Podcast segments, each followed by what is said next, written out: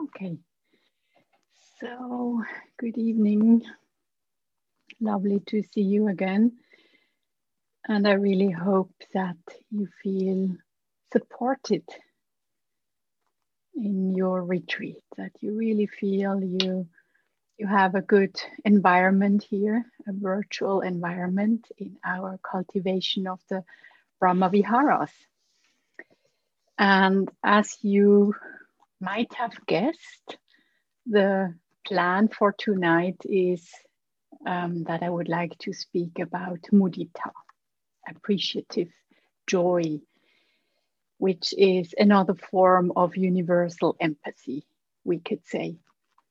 And as I've mentioned this morning, usually this Brahmavihara, the mudita, comes after metta and karuna, compassion. So it's the third one usually, and then it is followed by equanimity.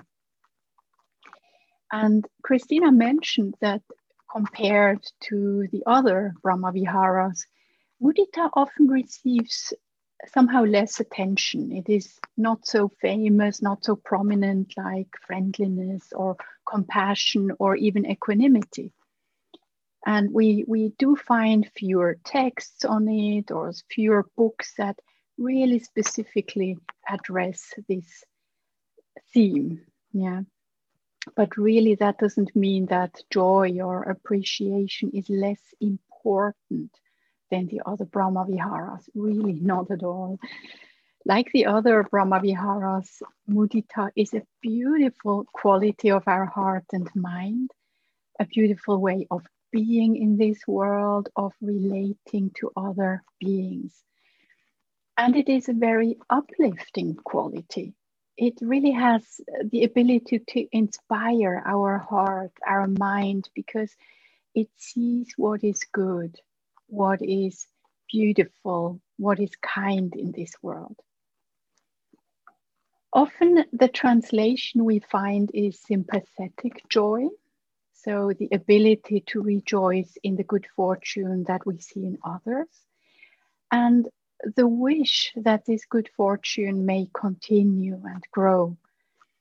But mudita is not only concerned with the happiness of others, that too, of course, it is an important aspect to be able to appreciate the good fortune of others but actually, underlying it and even a prerequisite of it is the ability to appreciate, the ability to, first of all, see what is beautiful, uplifting, wholesome.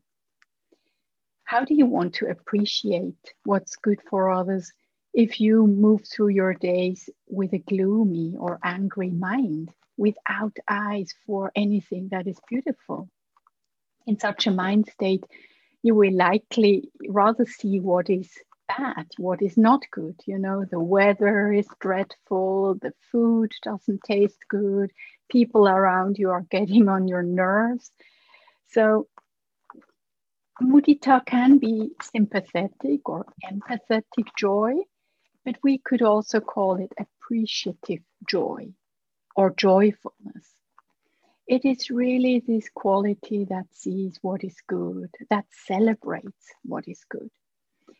It arises when friendliness, metta, encounters goodness or wholesomeness or happiness.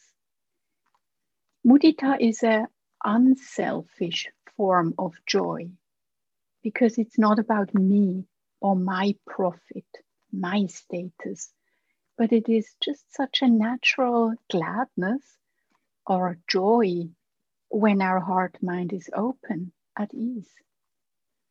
And one example for mudita is the joy that parents feel when they see their child grow up, when they see the baby maybe smiling at them for the first time, and then they see how the small child begins to crawl and to walk and to say the first words and it starts to, mm, he or she starts to explore the world. It's just this delight in seeing a human being growing up and discovering the world. That's beautiful. So, different from other forms of joy, mudita is really a form of joy that is not self centered. It's, it's a pure form of joy, you could say. And it also has a purifying effect on our heart mind.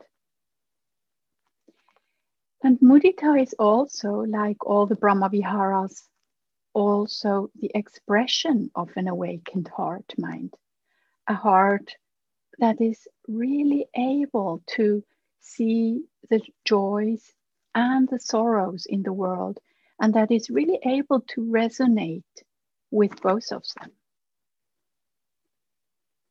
And there is a nice simile for mudita by Bhikkhu Analayo. Sympathetic joy would be comparable to sunrise in the early morning the birds are singing merrily, the air is fresh, and the surroundings are illuminated by the rising sun and appear as if pervaded by joyful delight. At times, the rays of the sun touch a dewdrop on a flower or tree and break into a myriad of colors. In the same way, the joy of others can become the source of a myriad of joyful rejoicings within oneself. True mudita is a happiness that is not about getting selfish wishes fulfilled, you know, about being successful and privileged, but rather it flourishes the less we are entangled in self concerns. It's like the natural joy that a small child shows. You know, you smile at her, and just naturally and spontaneously, she smiles back. Yeah, a very natural form of joy.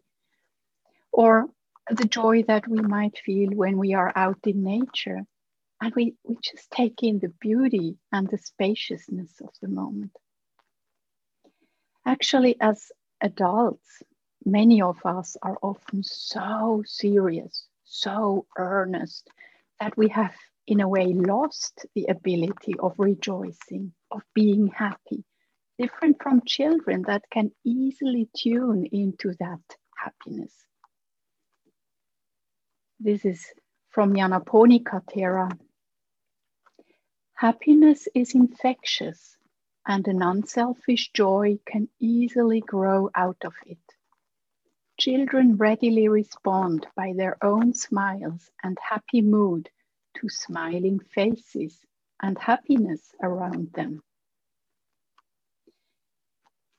And yet, although joy and happiness are natural ways of being, we can find it at times difficult to access this quality actually from the four Brahmaviharas, mudita is often said to be the most difficult to cultivate, that it is more difficult than metta or even compassion.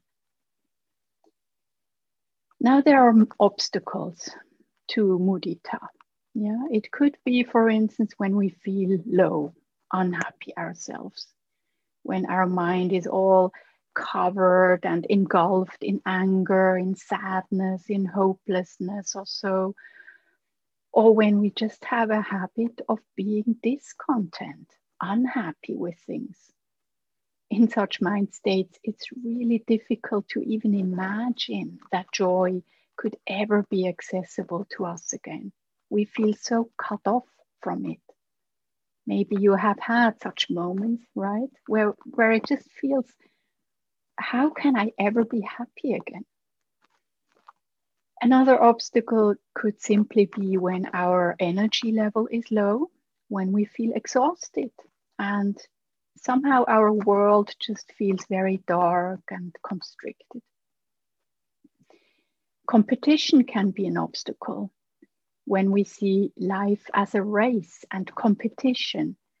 And then it seems like the happiness in others threatens our own happiness. So somehow we think if they are happy, it means there will be less happiness left for me. So we can resent someone else's success or good fortune because in that moment it makes us, us feel bad about ourselves. Yeah. So there is like this idea, it's, it's a very unconscious assumption that either they are happy or it's me who is happy. And you know, I, I can see that arise at times. We all probably can see that habit at times. For instance, when when I hear someone praising another Dharma teacher, you know, how great their teachings are and their books, and have you read this book, and blah, blah, blah. And at times I can notice uh, the inner resistance to this. I don't really want to hear all this enthusiasm for someone else, really. So internally, you know, this becomes something about me. And my thoughts can really go down the road of comparing, comparing myself to another teacher instead of feeling sympathetic joy for them and really just having the wish that their success may continue. and today, you know, in a time of social media, this competition can reach whole new levels, just fueled and multiplied by the endless streams of postings and clips in the web. You know, if you think of all those posts with people presenting themselves as always happy, always celebrating something, showing off of their good fortune, and then all these happy emojis and hearts everywhere it's so easy to feel bad when everybody out there seems to be having a good time, except for me sitting here behind my computer. And this competition, of course, can bring up a lot of jealousy or envy, which is traditionally called the far enemy of mudita. We feel envy, envy towards those who get the promotion that we were hoping for, or those who are in a happy relationship while we are single, or those who are more attractive than we. We want what they have. And what makes it even worse is if such a person, a seemingly superior person, is kind towards us you know then they are not just superior but they also treat us kindly. That can make it even more difficult to bear. And of course you know underlying this jealousy this comparing there is a lot of craving. Craving for sense pleasures for recognition for success. This craving that you know, lets us grasp after things, after people, rather than appreciate what is here and now already. So, really, it's basically craving and our tendency to identify, to make it all about me, what stands in the way of joy, of happiness, of mudita. Another obstacle can be an over earnestness. Over earnestness, yes. When for us life is just the endless road of duty, of obligations. From early morning to late night, there is always some work to do and so many burdens that we shoulder because we feel we should be responsible beings. And so we find it hard to just take a break and to just enjoy ourselves from time to time. Just relax, have some fun. And if rarely we do allow ourselves a free minute, we so quickly feel guilty for wasting our time. I don't know whether that sounds familiar to some of you.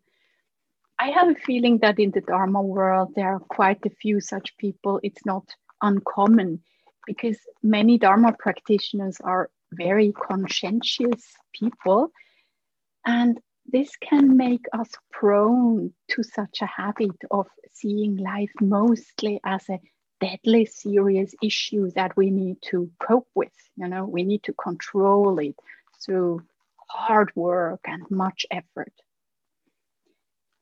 But if we always live in this way, if we're unable for once to just put down our burdens, our responsibilities, our roles, who we are in the world, if there is no room for playfulness, for joy, for laughter, for beauty, then things get very dry, very tense.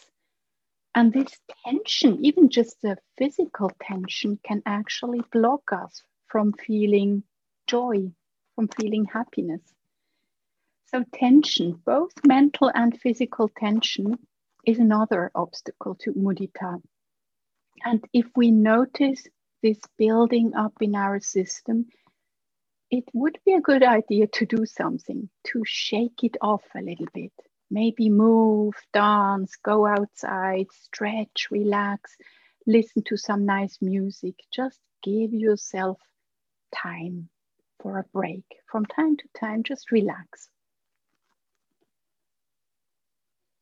But now let us look for reasons for appreciative joy, for things that can inspire and nurture this hard quality of mudita. Because it's really the practice that we want to tune into goodness, happiness. In this way, we cultivate mudita. And there are plenty of good reasons to feel joy and happiness, even in times like now, even in the midst of uncertainty. It is just a matter of being open, even just opening our eyes, our senses to the beauty in the world and being aware of it could make us happy. This is what Dostoevsky wrote few lines from The Idiot. Do you know? I don't know how one can walk by a tree and not be happy at the sight of it. How can one talk to a man and not be happy in loving him? Oh, it's only that I'm not able to express it.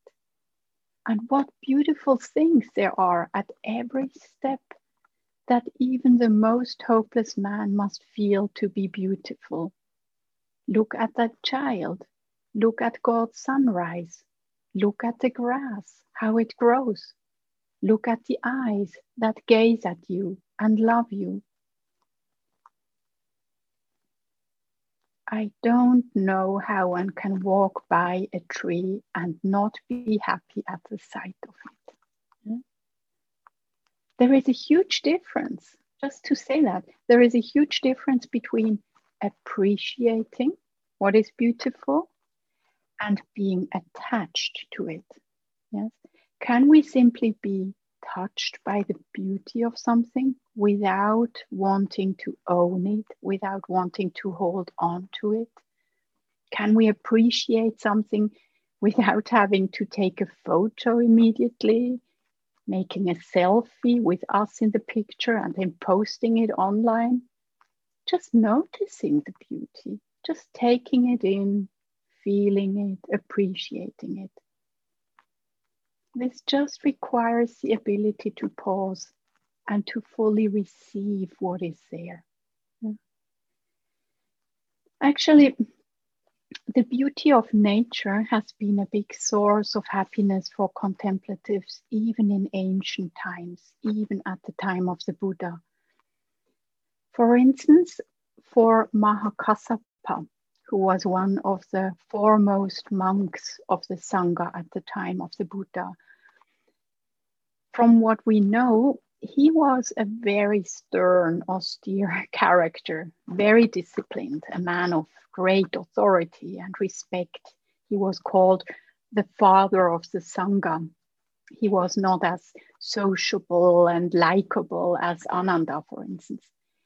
So, in a way, this makes it quite surprising that he was at the same time the author of verses that celebrate the beauty of the natural world and that show his deep sensitivity and appreciation for nature. So I would like to read to you some verses from the Theragatha. Strung with garlands of flow, flowering vines, this patch of earth delights the mind. The lovely calls of elephants sound. These rocky crags do please me so. The shimmering hue of darkening clouds, cool waters in pure streams flowing, enveloped by Indra's ladybugs. These rocky crags do please me so. Like the lofty peaks of looming clouds, like the most refined of palaces, the lovely calls of tuskers sound. These rocky crags do please me so. The lovely ground is rained upon. The hills are full of holy seers, resounding with the cry of peacocks. These rocky crags do please me so. Not occupied by village folk, but visited by herds of deer, strewn with flocks of various birds these rocky crags do please me so. With clear waters and broad boulders, holding troops of monkey and deer, covered with moist carpets of moss, these rocky crags do please me so. But there is not so much contentment for me in the fivefold music as in truly seeing Dhamma with a well concentrated mind. So, for a contemplative mind, for a still and sensitive mind, the beauty of nature is deeply inspiring, pleasing, supporting the Dharma practice. It is a source of mudita, of appreciative joy. Ajahn Sucitto writes about this in summary, the core meaning is that when the awakened mind reviews the manifest world, it exhibits a deep appreciation of uncivilized nature. And of course, we can appreciate beauty in many, many ways, wherever we find ourselves in this moment. You know, just where you are right now or in music, in poetry. If we have the eyes to see the sensitivity, we, we can see the loveliness and the beauty even in unexpected places and times. But it does require that we pay attention, that we are mindful. Another source of mudita, besides the appreciation of beauty, is blamelessness and ethical integrity, whether in ourselves or in others. I'd like to read to you some verses from the Mangala Sutta, the discourse on the blessings. Attending on one's mother and father, looking after one's wife and sons, having work that is not confusing. This is a supreme blessing giving and living by the Dhamma and looking after one's relatives, performing actions that are blameless. This is a supreme blessing. Abstaining, refraining from bad deeds, restrained from intoxicating drink, being heedful regarding all things. This is a supreme blessing. So, living and acting with ethical care, with heedfulness, is really the foundation of happiness and joy because it, it protects us from the negative consequences of unskillful actions.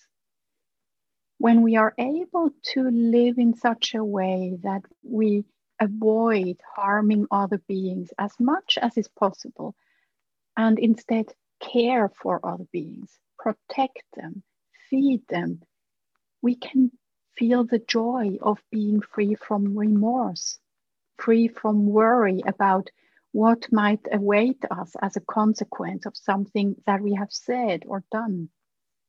So we can feel unburdened, you know, our heart is pure and at peace. And this is something we can really appreciate. And also, we can really appreciate our good intentions, the sincerity of our intentions. I don't mean in a grandiose way, you know, like, oh, I'm such an exceptional being, or so but just appreciating, oh, that was a wholesome thing to do. That was kind. That was courageous. And it is actually a practice of mudita also when we take some time in the evening to reflect on our wholesome deeds during the days. You know, maybe that's something you could do every evening before you go to sleep, that you just take a moment to remember all the wholesome things you have done during this day. And this is not selfish. It's not selfish to see one's own goodness because if we can see our own goodness, it will make it also easier to see the goodness in others and to be touched by it. And again, seeing the goodness, the ethical integrity in others also can be such a source of joy. It can really lift us up. So that is like a third source of mudita. About 17 years ago, yeah, pretty exactly. Actually, it was a February retreat. I was in a month long retreat at Spirit Rock. Yeah. And I learned an important lesson. It was one of my most difficult retreats because I was in deep grief about someone very close to me. And on top of that, the weather was awful. It was just cold and wet the whole month. At, at least that's my memory. And I didn't quite have the right gear.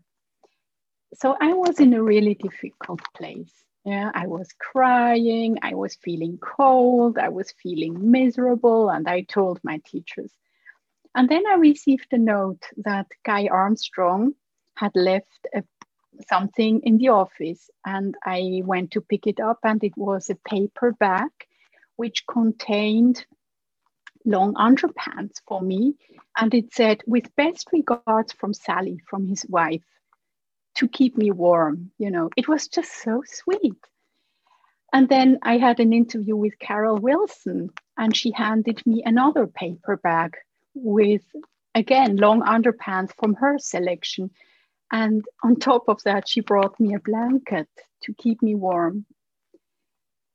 I remember sitting outside afterwards and for the first time in my life, consciously realizing that goodness exists, that goodness is true.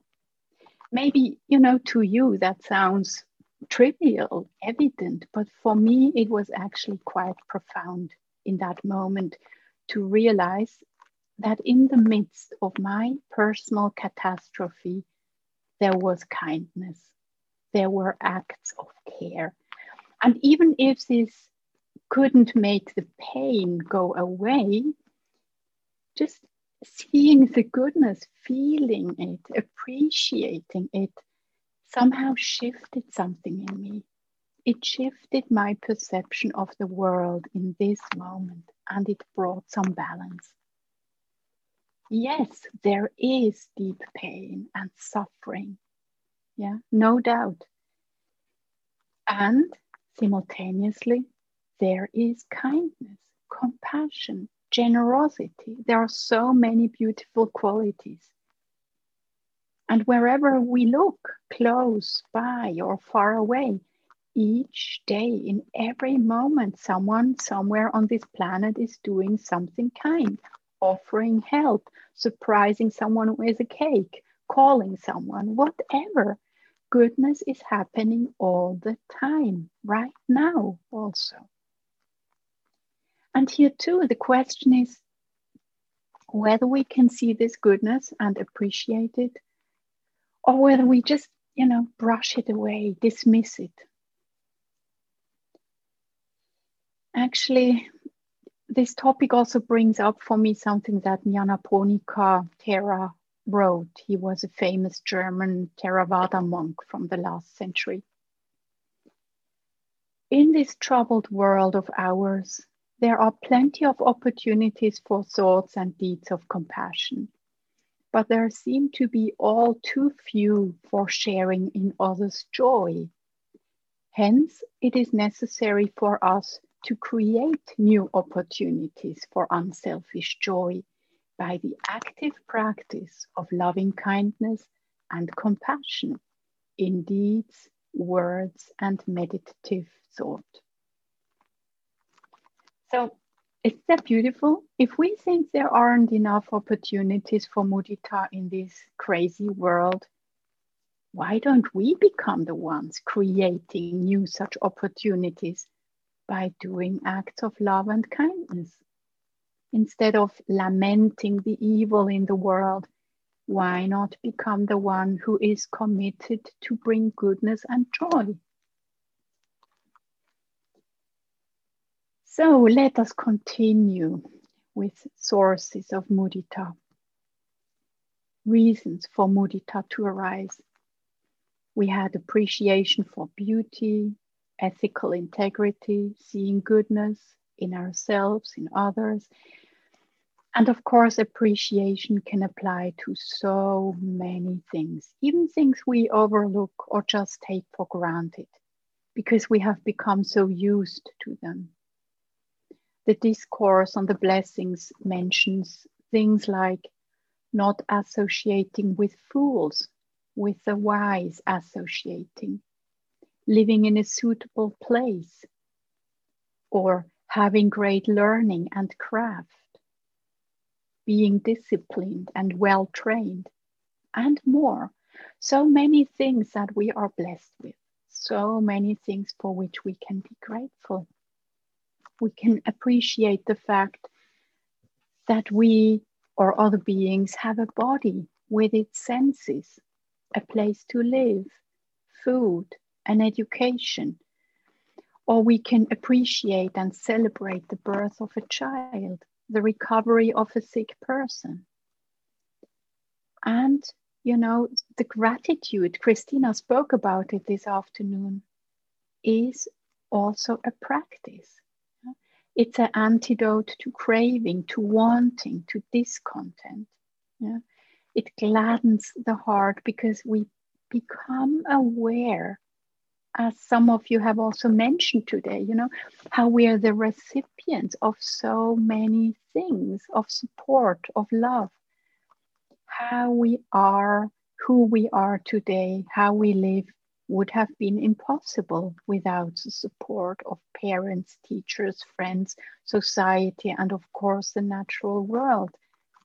And they continue to support us moment by moment.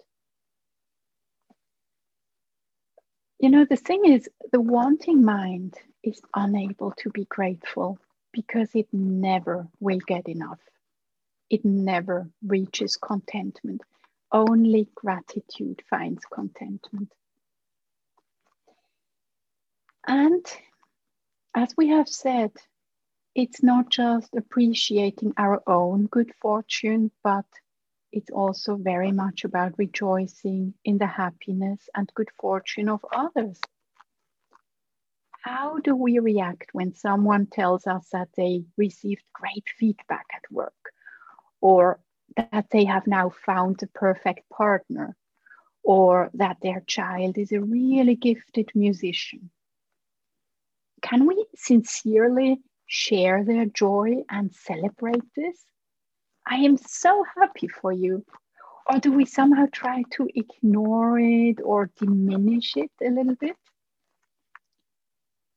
It's interesting that psychological research has shown that this ability to share the joy of one's partner or friend is extremely important to make a relationship work because we all know how it feels, right? When we are happy about something and we tell it another person and this person doesn't really seem interested doesn't really listen doesn't resonate we really feel rejected we feel ignored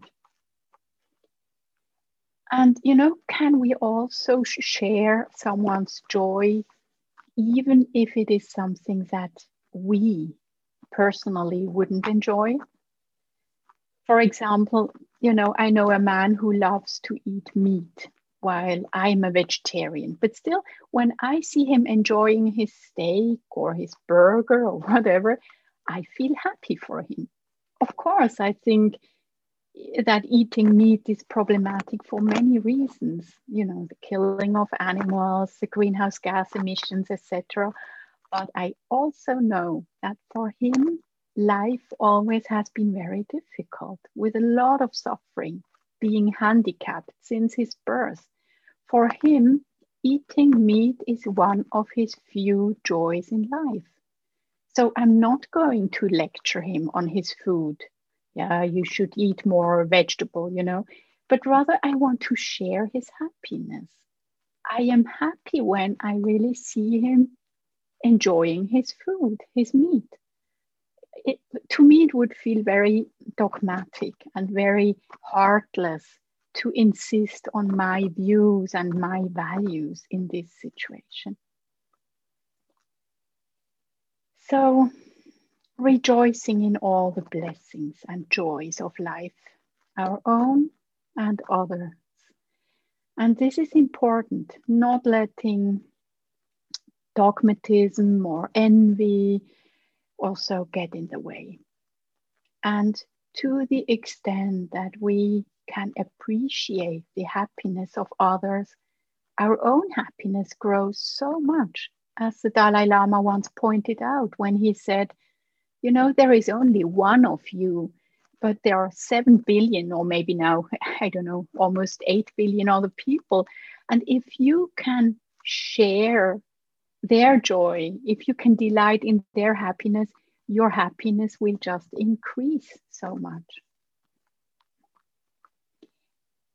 Appreciation also includes all the things we usually don't notice, that we just take for granted.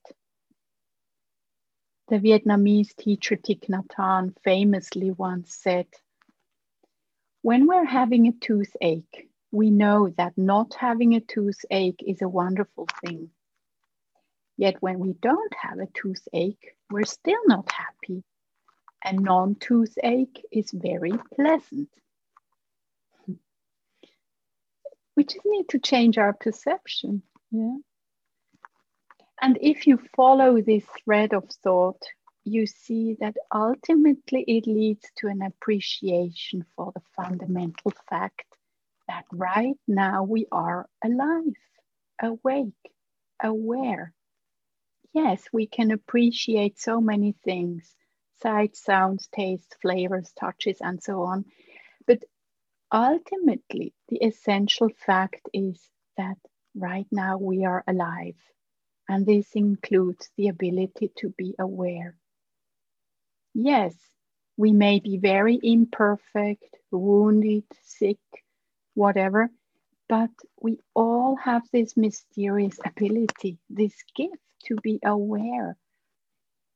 And we can start to notice that being aware in itself is subtly pleasant. There is a subtle joy that comes from just being present rather than being lost and confused. Bhikkhu Analayo mentions this quite often and he emphasizes how important it is that we pay attention to this joy in our meditation practice because the mind basically enjoys being awake, being present. And then when the mind settles into presence and gathers, we start to feel the pleasantness that comes from a collected mind. Yeah. Just this, this feeling of, of collectedness, of unification in itself, so nourishing, so pleasant. So, can we find a happiness that doesn't depend on so many external conditions, you know, but the serenity and the contentment, the playfulness that is not so much about me and mine, that doesn't depend on getting things or on having just the perfect conditions. Not in the sense of now being irresponsible and just spending our time with parties and entertainment. We can be very committed to things in life. We can act with a lot of heedfulness and consideration. And we can be very dedicated practitioners and yet do it in a joyful way. It's interesting what, what Lama Tilmann, a, a German Mahamudra master, once told about the three year retreats. He sat several that he sat with Gendun Rinpoche in the 1980s. Gendun Rinpoche was one of those very highly realized Tibetan teachers, and his students practiced with a lot of dedication and devotion, day after day, month after month. But it seems that Gendun Rinpoche got a feeling that his students were getting a bit too serious, that there was a lack of joy in the community. And so he instructed the retreatants to write to their parents or friends and to ask them to send them books with jokes and then to share some jokes during the lunch breaks when they were allowed to speak with each other. And this they did. They began to cultivate joy and happiness in their time together. So, being deeply committed to something, engaging wholeheartedly in something, our Dharma practice, or anything in life, doesn't preclude joy and happiness, not at all. More on the contrary, joy and gladness actually energize us, they support the cultivation of the heart, and they are also indispensable for inner balance, especially when things are difficult or tough. Yeah. The, the harder the times are, the more challenging the circumstances are, the more important it is to remember the lightness and brightness of mudita. And yes, maybe in such a moment it's hard just to connect with it, but we can always incline our heart and mind towards it. We can invite mudita to come. And of course, as practitioners, the fact that we have encountered the Dharma, these teachings, is a source of great joy. What an incredible blessing. What an extremely good fortune, really. We can rejoice in the fact that we have found teachings that are trustworthy, that offer us guidance and an orientation in life and in this chaotic world. Traditionally, this is called a precious human birth. When we find ourselves in life circumstances that allow us to practice the Dharma and to walk a path towards freedom and release. And it is considered to be something that is extremely precious and fortunate. If you think of it, in this troubled world, there are so few beings who have access to such teachings, who have the material resources, the time, the interest to engage with them. Yeah, so very few beings. Just to give you, you know, a, a perspective on that, in a discourse, the Buddha compared the probability of attaining such fortunate life conditions with a blind turtle living in a vast ocean. And on the surface of the ocean, there floats a yoke with a hole in it. Now, this turtle lives in this ocean and it only comes to the surface every 100 years. And then the Buddha asks, Now, what do you think? Would that blind sea turtle coming to the surface once every hundred years, stick his neck into the yoke with a single hole? And his listeners say, It's sheer coincidence for this turtle to stick his neck into the yoke. So extremely small is the probability of having a precious human birth, like this turtle to exactly stick his neck through this yoke floating on the vast ocean. So, really, to have this practice, to know that we are walking a path and also to have friends, you know, to have other practitioners with whom we share that is really a source of much mudita. And then, of course, you know, this path can bring so many further blessings. The gradual disentanglement of our heart, the deepening of insight, of stability, and the unbinding of the heart and the mind. So, mudita is really a quality that we can incline our mind towards and allow to grow by consciously opening our eyes and hearts to goodness and beauty and happiness. And our everyday life offers endless opportunities to cultivate mudita as we have seen, it's just a matter of learning to appreciate what's right there in front of our nose.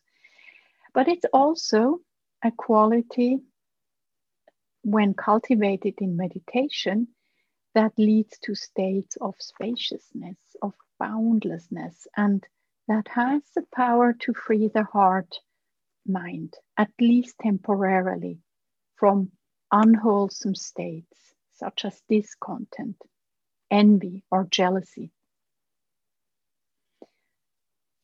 I would like to again quote Nyanaponika Thera. When unselfish joy grows, many noxious weeds in the human heart will die a natural death, or will at least shrink. Jealousy and envy, ill will in various degrees and manifestations, cold heartedness, miserliness, and so forth. Unselfish joy can indeed act as a powerful agent in releasing dormant forces of the good in the human heart. So, if we cultivate this beautiful quality of mudita, of appreciation. Just all by itself, other unwholesome qualities will shrink, they will decrease. It's beautiful. We don't have to fight those, you know, unwholesome qualities. Let's more emphasize really the cultivation of, of what is beautiful. And it is a, it is a practice that in itself is joyful it can really bring a lot of happiness to our everyday life. And just another quote, because I, I liked it too, from the Dalai Lama. The roots for all goodness lie in the soil of the appreciation of goodness. The roots for all goodness lie in the soil of the appreciation of goodness unless we appreciate the good, there will be no movement of the heart towards that. There will be no unfolding in this direction. Yeah. So I would like to close with some verses from the Dhammapada. Live in joy, in love, even among those who hate live in joy, in health, even among the afflicted. Live in joy, in peace, even among the troubled. Look within. Be still. Free from fear and attachment. Know the sweet joy of the way. So let us just sit for a moment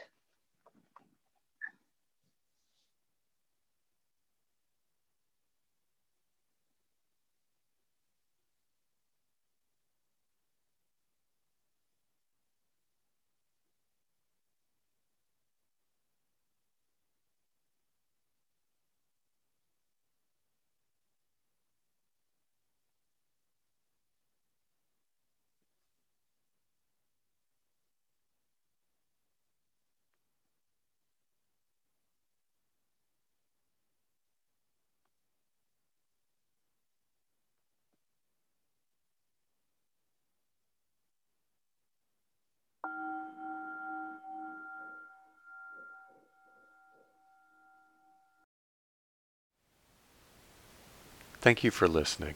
To learn how you can support the teachers and Dharma Seed, please visit dharmaseed.org slash donate.